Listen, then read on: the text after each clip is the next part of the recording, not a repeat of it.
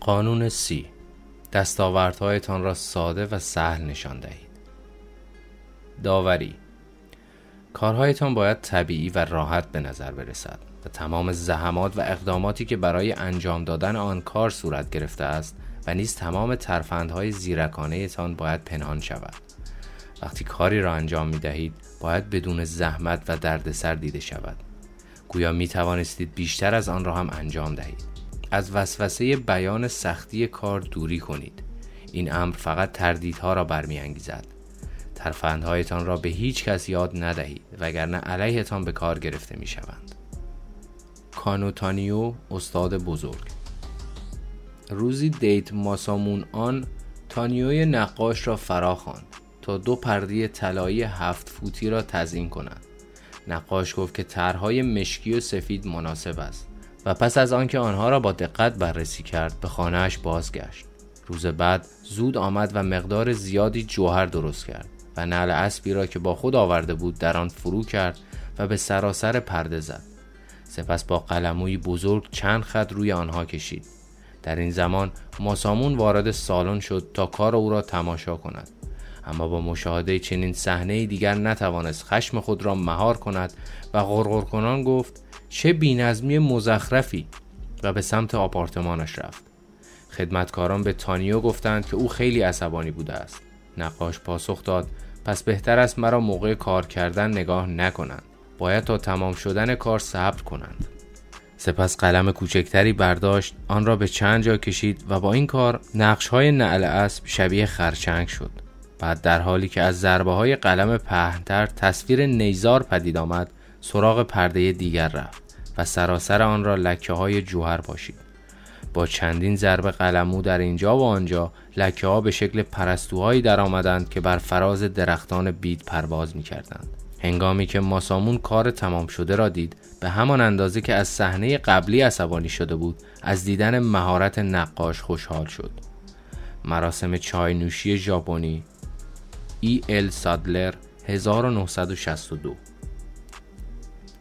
رعایت قانون یک. مراسم چاینوشی ژاپنی به نام چا نویو و به معنای آب جوش برای چای از روزگار کهن وجود داشته است. اما اوج این مراسم در قرن ششم و مشهورترین مجری آن سن ریکیو بود. اگرچه ریکیو از خانواده مطرح و مهمی نبود اما از قدرتی بالا برخوردار شد و به استاد محبوب مراسم چای در نزد امپراتور هیدیوشی و نیز مشاور مهم او در امور سیاسی تبدیل شد راز قدرت ریکیو در این بود که طبیعی به نظر می رسید و تلاشهایی را که برای انجام دادن هر کار صورت می گرفت پنهان می ساخت. روزی ریکیو و پسرش برای مراسم چای به خانه یکی از آشنایان رفتند. پسرش در راه از زیبایی و نمای خاص خانه میزبان به خاطر دروازه ورودی قدیمی تعریف کرد. پدرش هم پاسخ داد من چنین نظری ندارم. اینطور به نظر می رسید انگار دروازه را از راهی طولانی از معبدی در کوهستان آوردند و پول زیادی بابت حمل آن پرداختند. صاحب خانه که به خاطر یک دروازه به آن همه زحمت دچار شده بود در مراسم چای نوشیش از سختی و تلاش زیادش صحبت کرد. به همین دلیل سنوریکیو مجبور شد مراسم را زودتر ترک کند زیرا نمی توانست تحمل کند. یک روز عصر ریکیو هنگام صرف چای در خانه یکی از دوستانش مشاهده کرد که میزبانش بیرون رفت. فانوسی را در تاریکی نگه داشت. لیمویی را از درخت کند و به داخل آورد. این مسئله توجه ریکیو را به خود جلب کرد.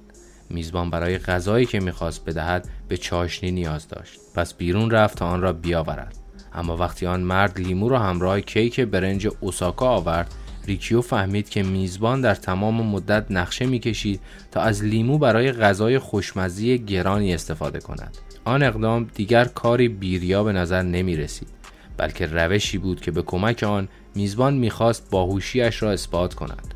او به طور اتفاقی فاش ساخته بود که چقدر سخت در حال تلاش است.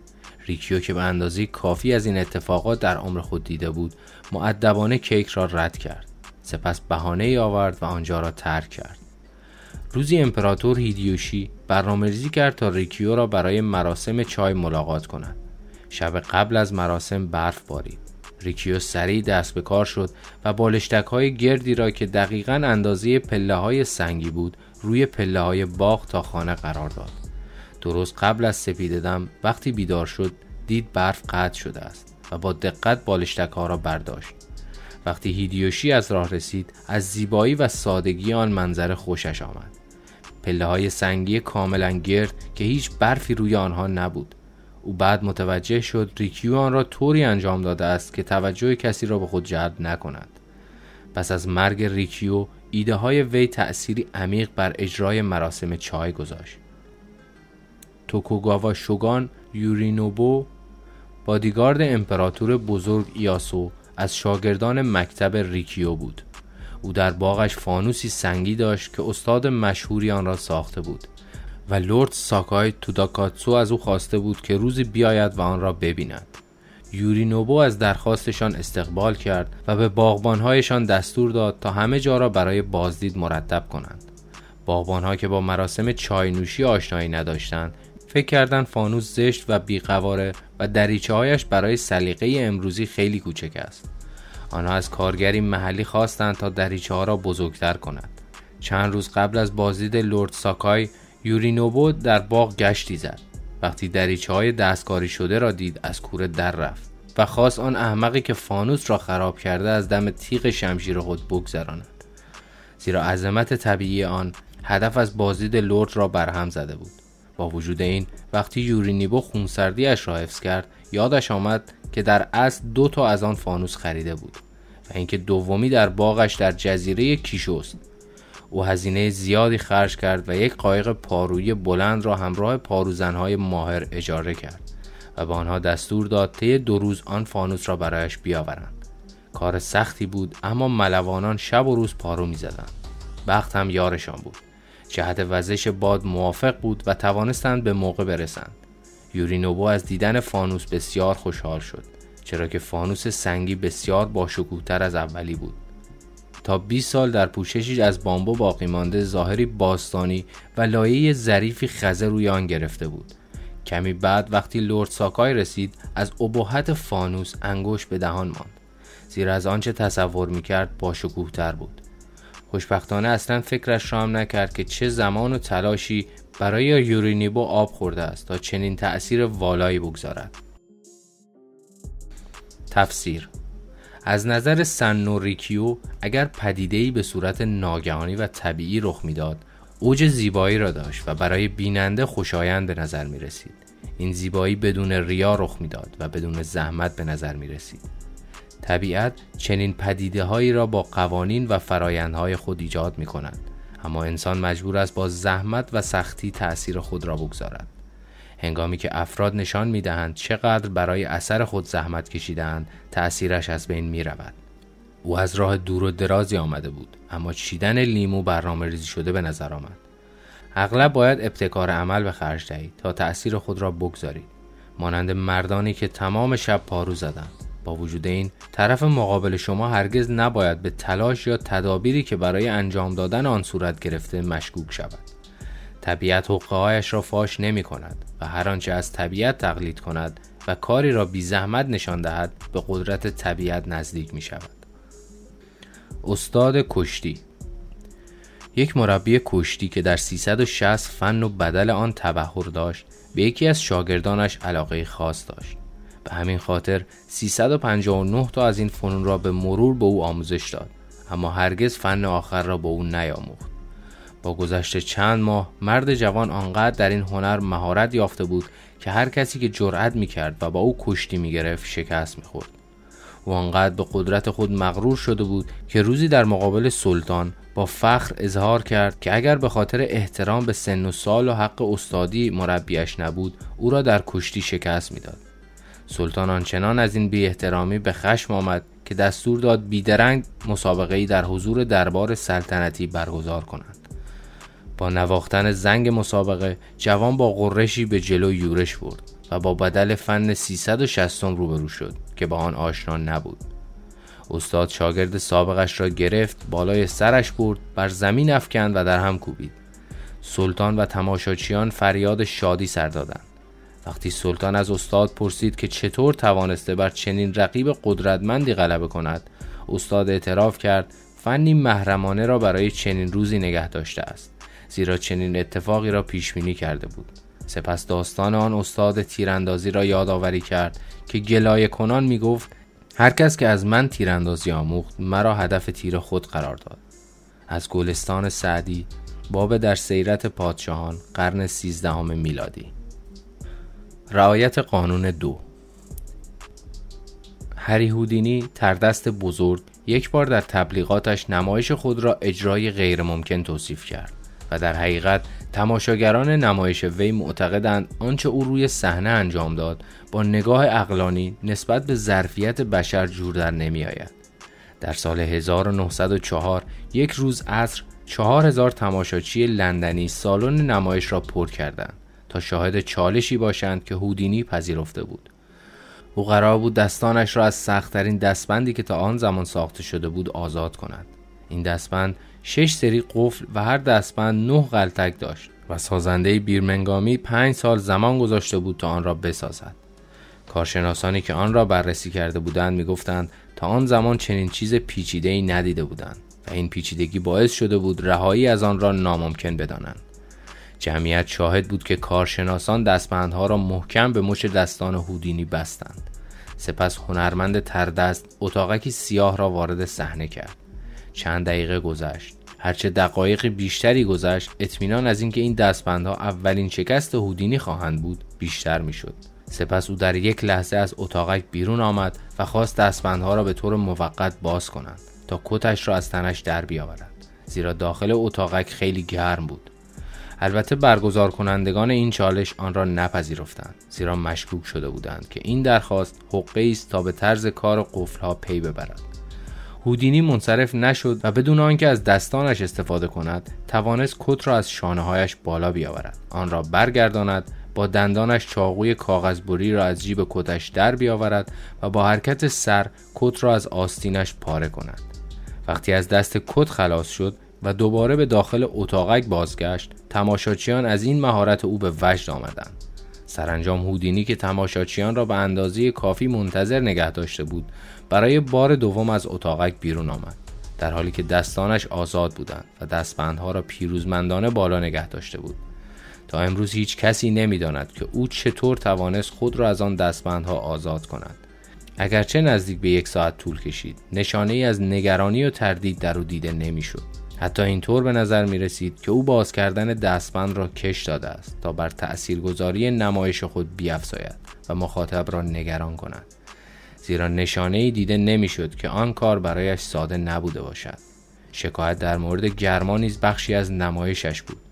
تماشاچیان نمایش های هودینی احساس کردند که با آنها بازی شده است و به نظر می رسید هودینی می خواهد بگوید که من می توانستم خیلی زودتر از اینها خودم را از این دستبندها و حتی خیلی سختتر از آن هم آزاد کنم.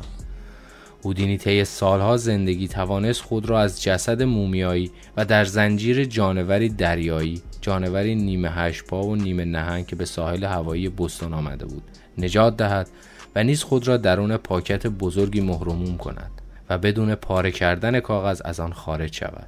در ضمن او از دیواری آجری عبور کرد و همچنان که در هوا معلق بود با پیچ و تاب دادن به بدن خود خود را از ژاکت مخصوص مهار دیوانگان رها کرد از روی پل به درون آب منجمد شیرجه زد و در حالی که به دستانش دستبند زده و پاهایش را با زنجیر بسته بودند با دستانی بسته در قفس شیشه‌ای پر از آب حدود یک ساعت پیش چشم تماشاچیان تلاش کرد خود را آزاد کند حتی بدون آنکه نفس بکشد در هر یک از این موارد مرگش قطعی به نظر می رسید اما با اعتماد به نفسی فراانسانی نجات می آفد.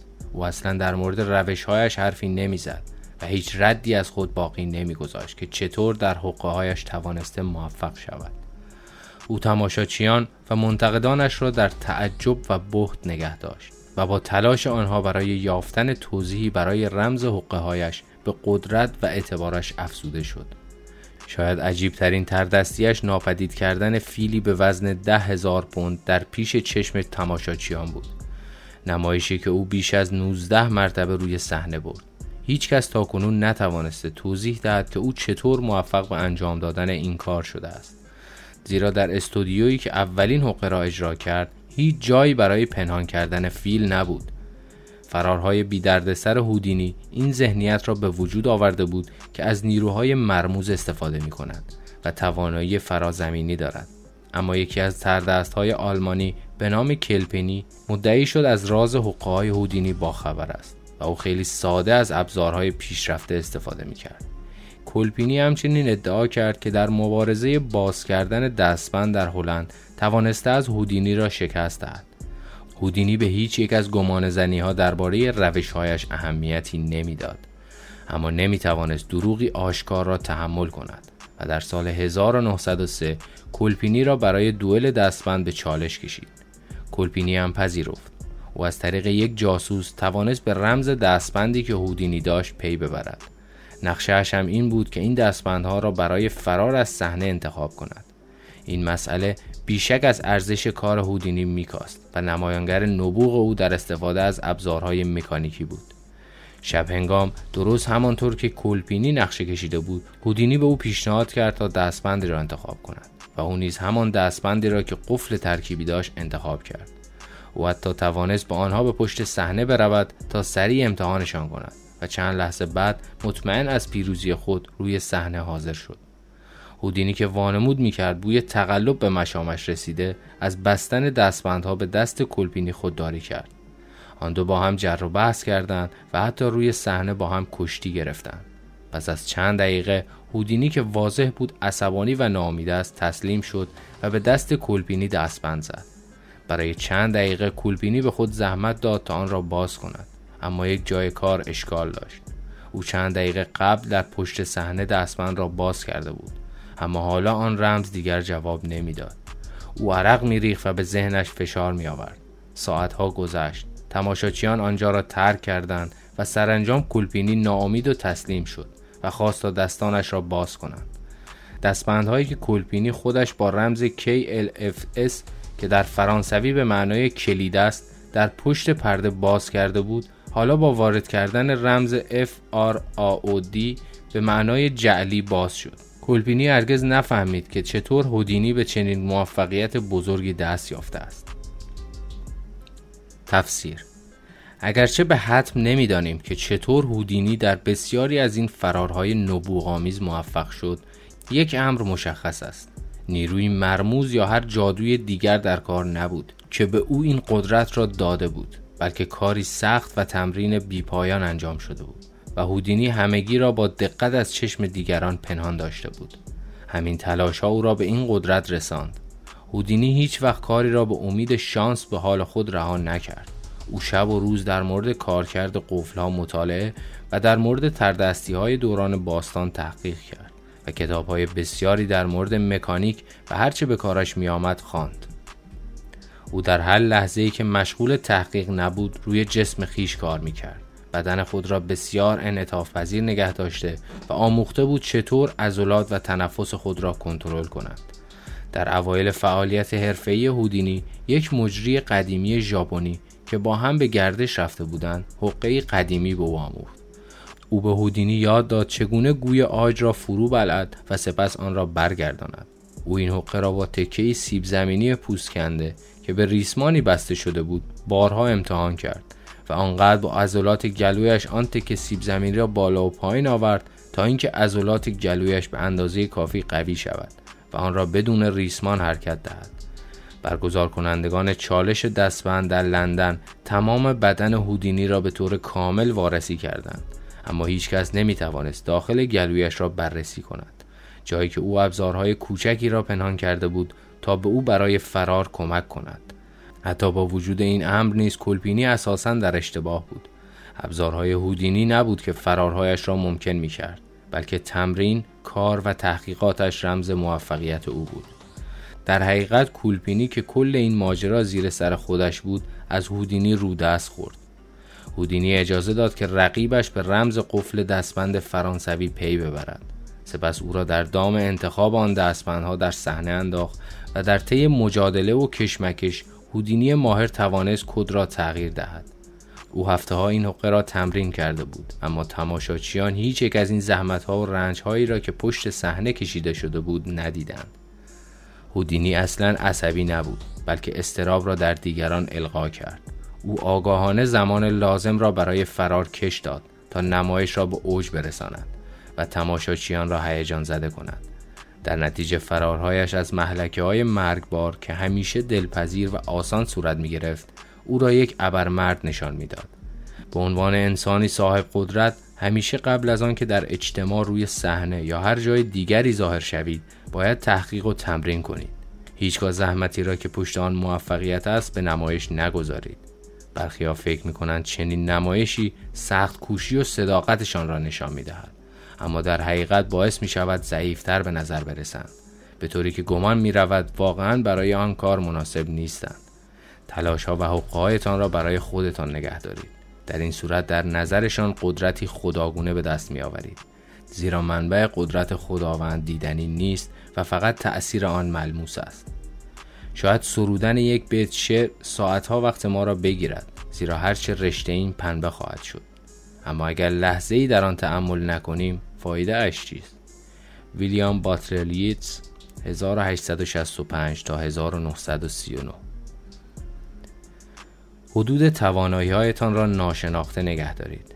انسان عاقلی که خواهان کسب احترام همگان است هرگز اجازه نمی دهد دانش و توانایی هایش تمام و کمال به گوش همه برسد و همه از آنها آگاه باشند. هیچکس نباید به حدود توانایی شما پی ببرد تا ناامید شود. هیچکس نباید فرصتی پیدا کند تا شما را به طور کامل ارزیابی کند. زیرا حدس و گمانهایی که درباره استعدادهایتان می‌زنند در مقایسه با اطلاع دقیق از آنها هر چقدر هم که عالی باشند حس تحسین و احترام بیشتری را برمیانگیزند. بالتازار گراسیان 1601 تا 1658 کلید قدرت. اولین مفاهیم بشر در مورد قدرت از اولین مواجهه او با نیروهای طبیعت نظیر رعد و برق، سیل ناگهانی، سرعت و درندگی حیوانات وحشی شکل گرفت. این نیروها به تفکر و برنامه ریزی نیاز نداشت و آنها به خاطر ظهور ناگهانیشان ابهت و قدرتشان در مرگ و زندگی تحسین ما را برانگیخته بودند و این همان نوع قدرتی بود که همیشه می‌خواستیم از آن تقلید کنیم. ما از طریق علم و فناوری سرعت را بازآفرینی کردیم و قدرت طبیعت را تجلی بخشیدیم. اما در این میان چیزی کم بود. دستگاه پر سر و صدا و پر حرکت هستند. آنها تلاششان را نشان می‌دهند. حتی بهترین ساخته های فناوری نیز تحسین ما را مانند طبیعت برانگیخته نمی کند. قدرتی که کودکان دارند تا ما را به تسلیم در برابر ارادهشان وادارند ناشی از جاذبه اقواگری است که از حضور موجودی با انعطاف کمتر اما دلنشینتر از خود احساس می کنیم. نمی توانیم به چنین وضعیتی بازگردیم اما اگر بتوانیم باید ظاهری ساده و سهر خلق کنیم یکی از اولین نویسندگان اروپایی که این اصل را شر و تفسیر کرد از عجیبترین محیط جهان یعنی دربار رونسانس آمده بود. بالتازار کاستیلیونه در کتاب درباری که در سال 1528 منتشر شد رفتارهای استاندارد یک شهروند درباری تمام ایار را با جزئیات بسیار توصیف می کند و توضیح می دهد که درباری باید این جستها را با نوعی بیخیالی اجرا کند. و بتواند کار دشوار را آسان نشان دهد. کاستیلیونه درباری را ملزم می داند تا در تمام امور نوعی بیقیدی خاص به کار گیرد و تمام حرفها و کارهایش را فل بداهه و بی زحمت نشان دهد. همه ما شاهکاری غیرعادی را تحسین می کنیم اما اگر به صورت طبیعی و دلپذیر به دست بیاید تحسین دو چندان خواهد شد. از آنجا که زحمت کشیدن برای کاری و خم شدن کمر از شدت فشار نهایت بیزرافتی است هر چقدر هم که ارزشمند باشد ارزش آن را پایین می آورد ایده بیخیالی از دنیای هنر ناشی می شود هنرمندان بزرگ دوره رونسانس کارهایشان را با دقت تحت پوشش نگه می داشتند. تنها شاهکار تمام شده در معرض نمایش قرار می گرفت. میکلانج حتی اجازه نمی‌داد پاپ هم از کار ناتمامش دیدن کند. هنرمندان رونسانس همیشه حواسشان بود تا در کارگاهشان را به روی حامیان و عموم ببندند. البته نه به خاطر ترس از تقلید کارشان بلکه به این دلیل که دیدن نحوه خلق اثر از تأثیرگذاری و جادوی آن میکاهد و فضای طبیعیش را از بین می‌برد نقاش رونسانس وازاری که اولین منتقد بزرگ هنری بود کار پاولو اوچلو را که در قوانین پرسپکتیو وسواس داشت مسخره کرد. تلاشی که اوچلو برای بهبود پرسپکتیو داشت در کارش بسیار آشکار و باعث شده بود آثارش زشت و پرزحمت شود. وقتی هم بازیگرانی را می‌بینیم که تلاش زیادی برای بازی از خودشان نشان می‌دهند همین واکنش را داریم. و دیدن تلاش بیش از اندازهشان تخیلات ما را از هم گسیخته می کند. همچنین باعث می شود احساس خوشایندی نداشته باشیم. از سوی دیگر بازیگران خونسرد و دلنشین حس خوشایندی در ما به وجود می آورند و این تصور را ایجاد می کنند که در حال بازی نیستند بلکه خودشان در حالت طبیعی به سر می برند. حتی اگر پشت تمام کارهایی که انجام می دهند تلاش و تمرین زیادی صورت گرفته باشد ایده بیخیالی در تمام شکلهای قدرت کاربرد دارد. زیرا قدرت تا حد زیادی به ظاهر و تصاویری که خلق می کنید بستگی دارد. کارهایی که در جامعه انجام می دهید مانند اثر هنری شماست. باید ظاهری جذاب داشته باشد همه انتظار آن را بکشند و حتی سرگرم کننده باشد. وقتی سازوکار درونی اثرتان را فاش می کنید جاودانگی خود را از دست می دهید بینندگان کارتان را تحسین آمیز نمی بینند و با خودشان می گویند اگر ما هم پول و زمان داشتیم از عهده آن کار برمی آمدیم از این وسوسه که نشان دهید چقدر باهوش هستید دوری کنید. زیرا پنهان کردن سازوکار هوشتان بسیار هوشمندانه تر است. تالیران از این مفهوم در زندگی روزانهاش بهره گرفت و فضای قدرتی را که در مورد او وجود داشت تا حد زیادی تقویت کرد. او هیچ وقت دوست نداشت که خیلی سخت کار کند. بنابراین دیگران را ترغیب می کرد تا کارهایی مانند جاسوسی تحقیق و تحلیل داده ها را برایش انجام دهند. با در اختیار داشتن چنین امکانی او هرگز در حال رنج و سختی ظاهر نشد. وقتی جاسوسانش برایش فاش می ساختند که به زودی اتفاق خاصی رخ می دهد در گفتگوهای عمومی خود به گونه ای صحبت می کرد گویا وقوع آن را حس کرده است. در نتیجه مردم تصور می کردند که او قدرت طالع بینی دارد. بزلگویی ها و جملات کوتاه و پر از نقض او همیشه این گونه به نظر می رسید که موقعیتی را به صورت خلاصه بیان کرده است. اما همه آن جملات بر اساس تحقیق و تفکر بسیار ساده بود. در نظر دولت مردان از جمله شخص ناپلئون تالیران از قدرت عمیقی برخوردار بود. تأثیری که تا حد زیادی ناشی از ظاهر آرام او هنگام دستیابی به موفقیتهایش بود. دلیل دیگری نیز برای پنهانسازی میانبرها و حقهایتان وجود دارد با انتشار این اطلاعات به دیگران ایده هایی می دهید که می توانند از آن علیه شما استفاده کنند و در این صورت مزیت حفظ سکوت را از دست می دهید. ما دوست داریم که دنیا بداند چه کاری انجام داده ایم. می خواهیم با برانگیختن تحسین دیگران در مورد سخت کوشی و هوشمان حس پوچی خود را رفع کنیم حتی شاید بخواهیم همدردی دیگران را برای ساعتهایی که طول کشید تا به آن نقطه از هنرمندی برسیم جلب کنیم. سعی کنید این میل به روده درازی را مهار کنید زیرا تأثیرش اغلب عکس آن چیزی است که انتظار دارید. به خاطر بسپارید هرچه کارهایتان مرموزتر باشد قدرتتان حیرت انگیزتر بوده است و شما تنها کسی به نظر خواهید رسید که می تواند آن کار را انجام دهد. برخورداری از ظاهر شخصی که محبتی فقط به او عنایت شده به شدت قدرت آفرین است. در نهایت آنجا که موفقیت هایتان را به صورت دلنشین و راحت به دست می آورید همیشه مردم باور می کنند که اگر کمی سختتر تلاش می کردید کارهای بیشتری انجام می دادید. این تصور نه تنها باعث تحسین آنها می شود بلکه ترس هم ایجاد می کند قدرت های شما بکر است و هیچ کسی نمی تواند عمق آن را بسنجد. تصور کنید. اسب مسابقه. از نمای نزدیک رنج و تلاش نفسگیری را که برای مهار اسب انجام می شود خواهیم دید. اما از فاصله دور که می نشینیم و مسابقه را می بینیم تمام آن فرایند دلنشین است و مانند پرواز در آسمان به نظر می رسد پس دیگران را دور نگه دارید. در این صورت آنها فقط راحتی و روانی حرکتتان را خواهند دید. سخن بزرگان.